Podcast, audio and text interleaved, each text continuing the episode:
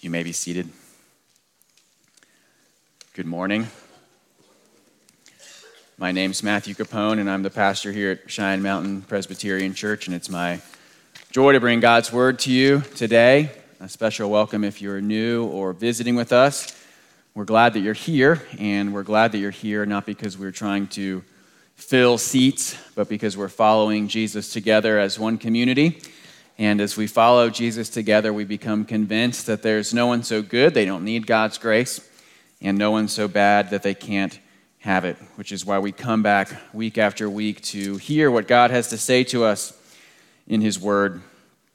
We're continuing our series in the Gospel of Mark. You'll remember that the Gospels tell the story of Jesus and his life and his death and his resurrection. And in the first half of the Gospel, we were asking this question of who is Jesus? And that reached its climax in many ways in the middle of chapter 8 when Peter finally recognizes that Jesus is the Christ. He is the one that they've been looking for for thousands of years. And now, as we continue in the gospel, they're following Jesus quite literally on his way to the cross. And so we're asking a different question, which is what does it look like to follow after Jesus? In the last few weeks, as we've looked at Jesus' teaching, we've seen the way that the kingdom operates is very different than the way of the world. There is an upside down quality to the cross, and yet the disciples are still functioning by worldly principles. And so we looked, first of all, at the worldly view of marriage and sex, which Jesus corrects, then the worldly view of children, which Jesus turns upside down. Last week, the worldly view of money. Jesus isn't done yet, though, and so this week we're going to see him address the topic of power, success, glory, and fame. And we'll see the approach of the Christian is very different from that of the world. And so I invite you to turn with me now to Mark chapter 10, starting at verse 32. You can turn in your Bible, you can turn in your worship guide, you can turn on your phone. Remember that no matter where you turn, this is God's word. And Proverbs 30, verse 5, tells us every word of God proves true. He is a shield to those who take refuge in him. And so that's why we read now, starting at verse 32. And they were on the road going up to Jerusalem, and Jesus was walking ahead of them. And they were amazed, and those who followed were afraid. And taking the twelve again, he began to tell them what was to happen to him, saying, See, we are going up to Jerusalem, and the Son of Man will be delivered over to the chief priests and the scribes, and they will condemn him to death and deliver him over to the Gentiles. And they will mock him and spit on him and flog him and kill him. And after three days he will rise. Verse 35. And James and John, the sons of Zebedee, came up to him and said to him, Teacher, we want you to do for us whatever we ask of you. And he said to them, What do you want me to do for you? And they said to him, Grant us to sit one at your right hand and one at your left in your glory. Jesus said to them, You do not know what you are asking. Are you able to drink the cup that I drink, or to be baptized with the baptism with which I am baptized? And they said to him, We are able. And Jesus said to them, The cup that I drink, you will drink, and with the baptism with which I am baptized, you will be baptized. But to sit at my right hand or at my left is not mine to grant, but it is for those for whom it has been prepared. Verse 41. And when the ten heard it, they began to be indignant at James and John. And Jesus called to him and said to them, You know that those who are considered rulers of the Gentiles lord it over them, and their great ones exercise authority over them. But it shall not be so among you. But whoever would be great among you must be your servant, and whoever would be first among you must be slave of all. For even the Son of Man came not to be served, but to serve, and to give his life as a ransom for many. I invite you to pray with me as we come to this portion of God's Word. Our Father in heaven, we praise you again that we're here together this morning and that you speak to us, to our hearts by your word. Uh, we confess that we have hungry hearts that love and run after many things. We ask that you'd be at work by your Spirit, that we would love one thing, that we would love you. We ask this morning now, as we look at your word, that you would cast a spotlight on Jesus, that we would see his glory and his beauty and his holiness and his love, and that you would grow our love and affection for him, our reverence and our all for him, that we would follow him and love him and obey him. We ask all these things in his mighty name. Amen. If this passage feels familiar at all, if it feels like a deja vu from previous sections in the Gospel of Mark, uh, that's because, in fact, it is. Uh, Mark is famous for having three different passion predictions, three different places where Jesus tries to teach his disciples about what is to come later in his ministry, and this is the final of the three. Uh, the disappointing thing is that it was a repetition not just in his prediction, but in the failed response, the inappropriate response of his disciples. Remember in chapter 8, Jesus first told them about his future, and it was Peter who rebuked him. And Jesus had to tell him, Get behind me, Satan. Because Peter did not understand the true nature of Jesus' purpose and mission. But then it happens again in the next chapter. In chapter 9, Jesus tells them again that the Son of Man is going to suffer and die. And remember, at that point, they are afraid to ask anymore. So they instead choose the uh, very smart strategy of immediately arguing amongst themselves about who is the greatest. It's at that point you remember that Jesus tells them, Mark chapter 9, verse 35, if anyone would be first, he must be last of all and servant of all. And so, here as we come to chapter 10, we would expect the disciples would have learned something. They would have made some improvement from chapter 9. They would have understood that glory is not what they should be chasing after. Instead, here we see that they have learned something, it's just the wrong thing. Uh, there's a similar response here. They long for greatness, but James and John have finally gotten their act together. They have a better plan and strategy than they had before. Last time, all of them were arguing about who would be the greatest. They decide this time they're going to take matters into their own hands. The rest of the disciples are chumps. They don't understand what actually needs to happen, which is to make the grab for power that will set them above everyone else. They don't need to argue with anyone. They can skip all of that and take matters into their own hands and ensure that they are actually the greatest because they're going to sit next to Jesus. Uh, when I was growing up, I'm the youngest of three sons. And so my brothers and I came up with this brilliant concept, which we called the magic number. And the magic number was the number three because there was three of us. And so this especially applied to desserts that were left in the house. If there were three pieces of cake left, we would tell our parents, look, it's the magic number. The conclusion is obvious. What must you do? You must make sure each of your three sons gets a piece of cake. And of course, I think our parents realized with some amusement that it was probably better for our metabolism than for theirs. And so this proved to often be a winning strategy. We just needed to point out there's only three things left. You have three sons. Do I need to help you figure this out even more? Uh, here we have the same thing going on. There's a magic number. There's James and John. There's two of them. They also are brothers. And guess how many sides Jesus has? Jesus has two a left side and a right side. So we don't have to compete against each other as brothers. Instead, we know there's the exact number that we need. We'll leave it up to Jesus to decide who's going to be on the right side so we do not have to compete.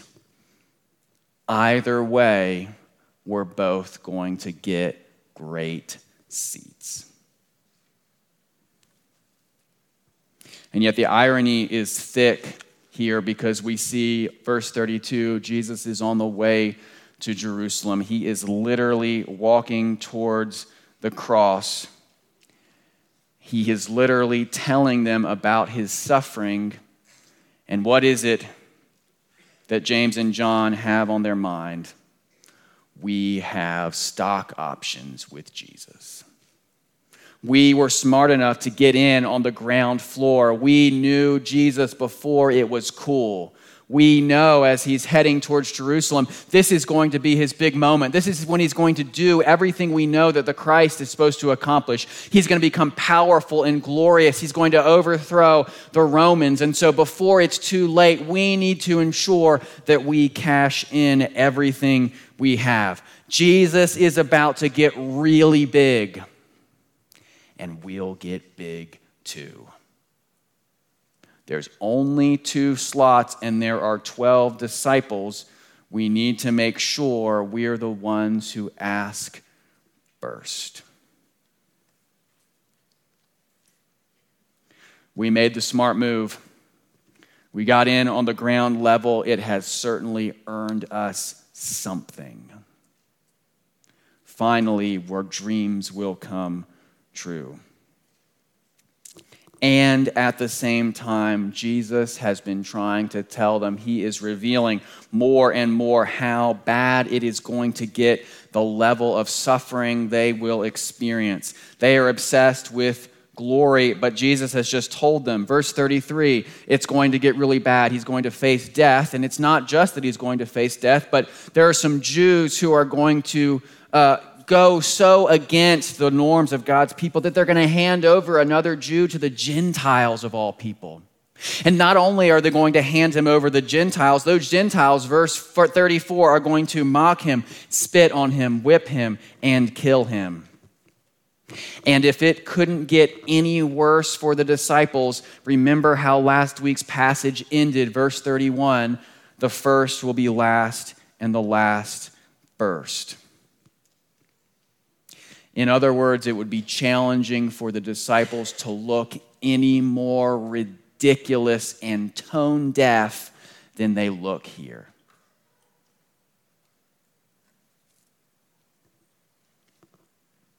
Brothers and sisters, we are also tempted by power and glory and forget how tone deaf and ridiculous we look.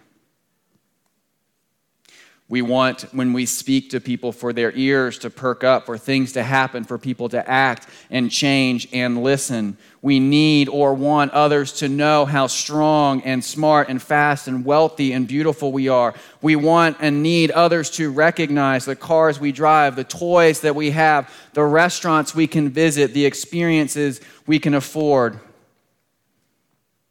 We want a more prestigious job, not because it's an opportunity for us to do more good for God in this world, so that we can prove something to ourselves and others. I'm finally worthy. I finally proved I have a right to exist in this world. This desire for greatness, it drives the desire and the need for affirmation on social media for likes and comments. We want our kids to behave not because it's for their, uh, for our, their good, but so that other people would see that we're the parents who have it all together. And they would praise us and admire us and look up to us. And yet, our children can't be fooled, and they know the truth and resent it. We have the desperate insecurity that's revealed by name dropping. We know someone who matters, and therefore we must matter too. Because greatness is about others recognizing us, serving us, deferring to us. And yet it's all so transparent, so easy to spot. We think we can hide from other people the things we wear on our sleeves. And so Jesus speaks into that mess here in verses 30, 42 through 45 when he tells them there's actually a different paradigm to operate by. You are looking to be like the Gentile rulers, verse 42. who receive all these great things, but in fact, the opposite is what you should be aiming for. Verse 43 Whoever would be great among you must be your servant. You must change your entire way of thinking about yourself, your identity, an entirely new definition of greatness. You need to reorient your values and aspirations and ambition. And it's important to note here that Jesus is not giving some sort of leadership hack. Because what he says here is the sort of thing you might hear from all sorts of leadership gurus, whether they're Christians or not. But the worldly advice would go like this a humble servant. That's the way you get into the record of great leaders. That's the way people will remember you and give you glory. And Jesus is saying here, no, this is something different. Getting into the book of great leaders and people is irrelevant. There's a completely different mental model paradigm for what is important in life. The world will tell you become great by being humble that's the trick. And Jesus says becoming great in the eyes of the world isn't the goal. It's not the aim. Instead, it's to take on a different position. Verse 43, servant. Verse 44, slave. And so we see the same principle that we talked about when Jesus gave similar instruction in chapter 9 that there is this principle of the gospel that's opposed to the principle of the world. The principle of the world is that we push others down so that we can lift ourselves up. And Jesus comes and flips that and says, No, the, the gospel, we lift others up and push ourselves down. There's a different way, a different path for the Christian, and it's the way of Jesus that we don't evaluate others based on how they advance our goals or meet our needs, based on what they can do for us. If we're concerned primarily about honor and status, then we will evaluate other people on how they relate to that. We stop the constant need, the drive for the approval and admiration of others, and instead we start exalting others and lifting them up, even when, especially when, it doesn't advance our personal goals or ambitions. In fact, how we treat those who have less power than us reveals the most about our character, whether we actually understand and follow Jesus. And it's more than simply acts of service, it is giving up entirely the obsession with personal glory and power and honor.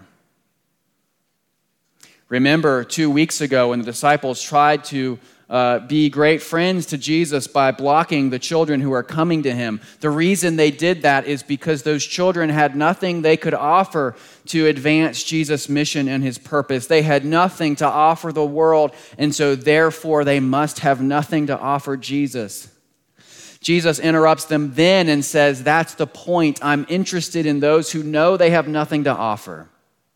That same idea, that same principle is reinforced here. Christians follow Jesus by offering those to the offering things to those who have nothing to offer. We show whether we understand and follow Jesus by how we treat those on the margins.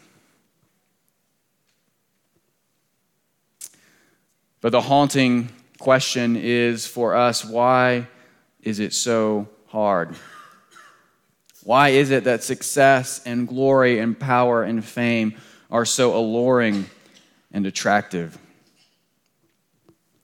When I was in college, I had a professor who had this sign in her office that said this Success is the best revenge. And I asked her one time about it, and she indicated, in broad terms with no details, that there had been a time where there were those who had hurt her and opposed her, and she had realized this was the way she was going to make it all right. Success is the best revenge seems like a great motivational line until you think about it and you realize how incredibly sad and bankrupt that line is. Because if success is the best form of revenge, it means that you are still controlled and dominated by the perceptions and beliefs of that person who hurt you. And it helps us understand why success is so attractive. All of us have hurts and wounds that we're trying to patch and heal and success seems like an incredibly attractive option to do that. Do you know the hurt of your own heart? Do you know the hunger of your own heart? Maybe the bullying that you experienced as a kid still travels with you, and you Believe that if you accomplish enough, you can make those words untrue. You can prove that you're somebody, that you have worth. Maybe you've come to the sobering realization that your spouse finds his work much more fascinating than you. But if your kids can just achieve enough, then somehow it will be all okay. Maybe it's your father's yelling, or perhaps more confusing, his distance and his silence. It's not a coincidence that so many ambitious and powerful men have absent fathers. Your body can go without food for a few days but the heart is always hungry. The heart never fasts, the heart always feeds on something. And so, success and glory and power without addressing the deep issues and longings of our heart never ends well. There are many things that we want to happen at our church, things that we want to grow and increase.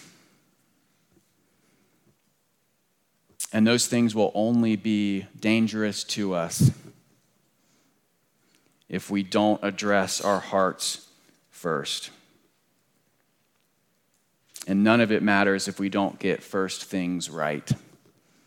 The matter of the heart. Jesus knows greatness and success are like wealth, they're very dangerous. They can and will shipwreck us outside of God's grace. In fact, some people would say that success is more dangerous than failure. That success reveals our character as much, if not more, than the obstacles we face. Now, everything that I've said to you, pretty much up to this point, outside of mentioning Jesus and his teaching, any secular prophet, any sage, could have mentioned these things to you. And so, what do we do? What does Jesus have to do with the hunger of our hearts if this is something that's recognized by wisdom teachers of all types? Well, first, I'll point out what's been pointed out by others, the same thing I mentioned when we talked about children. If this seems uh, cliche, if it seems normal and everyday, we have to remember that's because we live in a world that's been shaped by Jesus' teaching. Okay? When the disciples heard Jesus say these things, it was not something that they'd heard over and over before, it was radical. They didn't turn to Jesus and say, Oh, yeah, we heard that same thing the other day on this great leadership podcast. You should listen to it. You would really like that guy. No, the, the disciples were shocked. They were shocked that Jesus' view of power was completely opposite that of the world. And so we recognize as we see this idea of servant leadership, of making ourselves slaves and servants, if it seems commonplace, that's because of Jesus' words in this passage. What might seem normal for us was radical then because we live in a world shaped by this teaching. The other thing that we recognize is this we might have a secular prophet or sage who recognizes that the heart has to feed on something. Jesus is just the only one who gives us the food for the heart that's enough. He's the only one who's able to fill what is otherwise a bottomless hole. Because the only thing that can replace the love of men is the love of God. If you look with me on the back of your worship guide, you'll see this first quote by a man uh, named Ryan Holiday. And part of the reason I include this is because he's an agnostic. He doesn't believe uh, in Jesus. In fact, he runs a very progressive bookstore in Texas. And by progressive, I don't just mean a, a, specific political position. I mean that Ryan promotes and honors things that we would call truly wicked. And yet, in the midst of all this, he understands at least something about the nature of the human heart. He says, Everyone has a hungry heart, but how we choose to feed that heart matters. It's what determines the kind of person we end up being, what kind of trouble we'll get into and whether we'll ever be full, whether we'll ever really be still. What you may not know is that as Ryan is agnostic, he's also deeply fascinated by C.S. Lewis. Many of his writings are informed by that great Christian thinker, and so he is trying to do what many others are, which is to have the kingdom without the king, to have the fruits of Christianity without its root. He has a piece of the truth, but not the whole thing. He knows the problem, he just doesn't know the full solution. And so we can say, yes, there are many secular sages and prophets and preachers who remind us of the need to fill the hunger of our hearts. And it's Jesus alone who's able to give us what we need to turn away from the allure and temptation of power and glory and honor and success. It is Jesus who allows us to replace the love of men with the love of God. I've been telling you for weeks now that the heart must have something to feed on. If we take away one thing, we have to replace it with another. And there is only one replacement that is great enough, that is powerful enough, that is glorious enough to take away this temptation. It is the food and the love and the knowledge that we are secure in Christ. A woman named Rebecca, Rebecca McLaughlin says this If God Himself has died for you, what more do you have to prove? If the Creator of the universe loved you enough to give His life as a ransom for yours, how precious does that make you? Jesus' sacrifice for us can breed humility if we will only let it. We won't need to be recognized by others if we know we are seen and known and deeply loved by the King of all the universe himself. We can unclench our grip on status if we know we're held in Jesus' hands. We can kneel down if we are sure he will one day lift us up. Jesus' love is the only thing secure enough, great enough to release our grasp on glory. She goes on to point out that crucifixion is for slaves, but Jesus receives it as a king. Ransoms are paid for kings, not by kings. And yet Jesus comes as the only king to pay a ransom for slaves. And so the love of the world is replaced by the love of Jesus. That's what he's telling us here in verse 45. For even the Son of Man came not to be served, but to serve and to give his life as a ransom for many. When you're secure and safe in the love of God, glory and power and honor will not be tempting to you. That's the only thing powerful enough. In 2013, the football team at Olivet Middle School in Olivet, Michigan, came up with a plan, and the students did this behind the backs of their coaches and behind the backs of their parents. No one knew it was going to happen until it did. They ran a play to intentionally not score. They decided they would get as close to the goal line as possible, but they would stop there. They would not cross it. Why? Because they wanted their teammate, Keith, to have the first touchdown of his entire life. Keith uh, was a student with special needs who struggled with social and learning disabilities.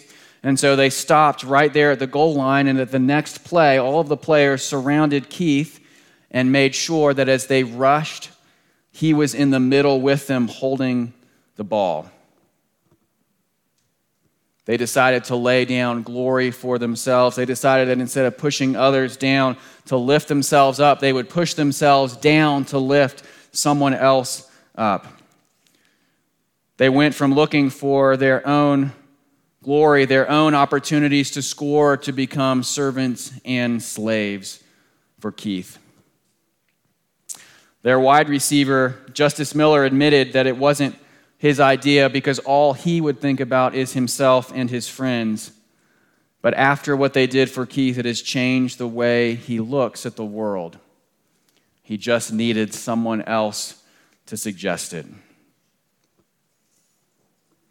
Brothers and sisters, we can only lift others up if and when we believe our spot, our place is secure. And it is in Jesus Christ.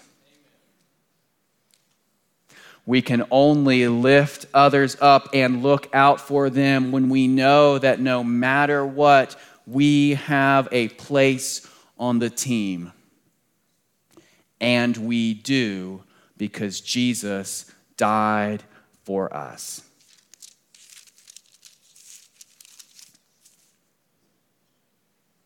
Whoever would be first among you must be slave of all, for even the Son of Man came not to be served, but to serve, and to give his life as a ransom for many. Let's pray. Our Father in heaven, we praise you this morning that we are safe and secure in your love, that nothing can threaten that, that you have showed us our value and our worth in Jesus and his sacrifice, his death for us. We ask that you would make us secure and safe in that, that we would know it, and so that we would be able to take risks to offer it and give it away to others. We ask these things in the mighty name of Jesus Christ. Amen.